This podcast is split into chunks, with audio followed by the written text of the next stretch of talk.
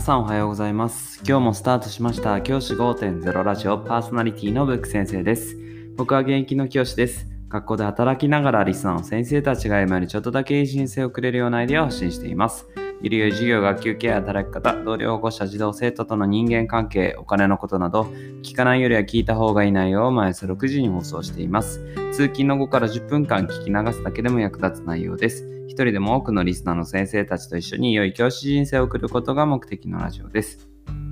今回のテーマは、置き弁歓迎という話をしたいと思います。先生方、置き弁という言葉もあのご存知だと思うんですけど、置き弁ですね。学校に教科書だったり、ノートだったり、ワークだったりを置いていく。で、家に帰るってことですね。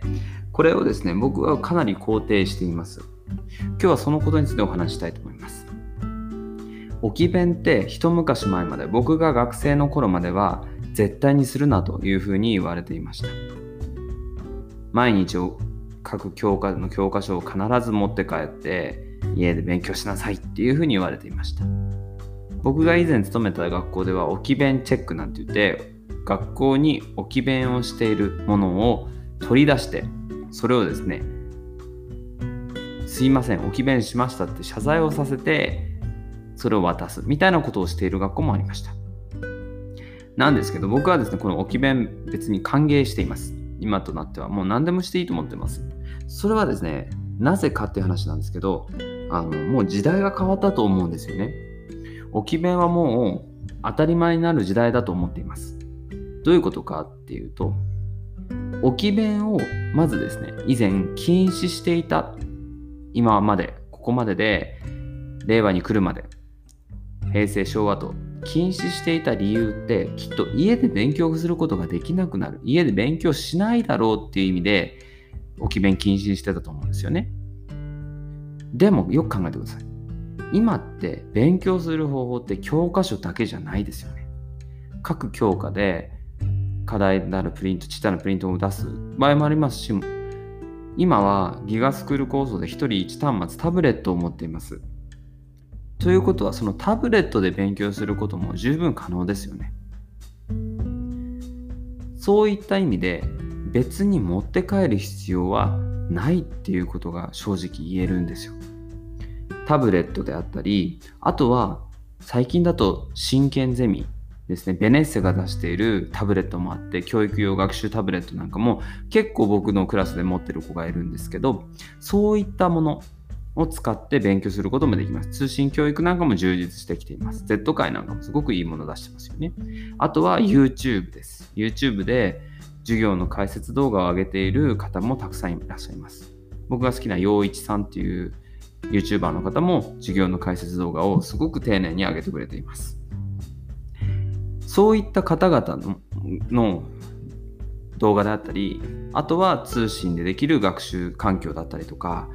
タブレットであったりとかそういったものが整っている。今勉強するために学校にある教科書を持って帰れっていう指導はもう届かないかなというふうに思います。時代錯誤だなというふうに思っています。もう一つ置き弁を肯定する理由がありますそれは何かっていうと危険度です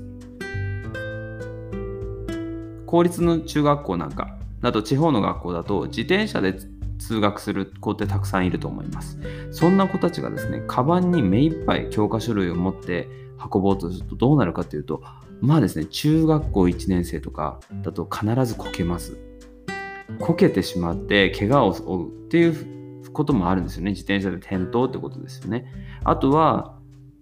徒歩通学の小中学生であったとしても、例えば横断歩道を渡るときとかで重い荷物を持っているとやはり身動きが取りづらくなって不安定さが増して怪我をするという原因になったりします肩への負担もかなりかかりますそういったことを考えたときに実はもう置き弁っていうものを肯定する時代は来てるんじゃないかなというふうに思っています教科書も分厚くなりましたそんな教科書を持ち歩くってなったら本当大変ですよそういった苦労をやはり子どもたちに全員に味わえというのはちょっと酷かなというふうに僕は思っています。もちろんですね、家で勉強をしてくれることが前提なんですけど、家で学習に取り組むってことが前提なんですけど置き弁っていうものを必ずしも禁止しなければいけないかって言われたらそうじゃないっていうふうに思います。このラジオを聴いてくださってる本当に自分を高めようとしてくださってる先生方だったらきっと同じ思いを持ってくださってる方も多いと思います。是非ですね置き弁っていうものをですねもう少し肯定する世の中が現れあになったらいいなと思っています。先生方がもしその学年のそのルールを決める立場の方であるのであれば置き弁っていうものを再度今禁止されているのであれば再度話し合う機会を設けて学年の共通事項などとしてあとは学校の共通事項としてしても OK だよみたいなものを作れるといいのかなというふうに思います。子供のためにっていうふうに考えた時に実は置き弁ってもう時代錯誤な置き弁をしちゃダメだ。置き弁禁止って時代錯誤なんじゃないかなっていう話を今日はさせていただきました。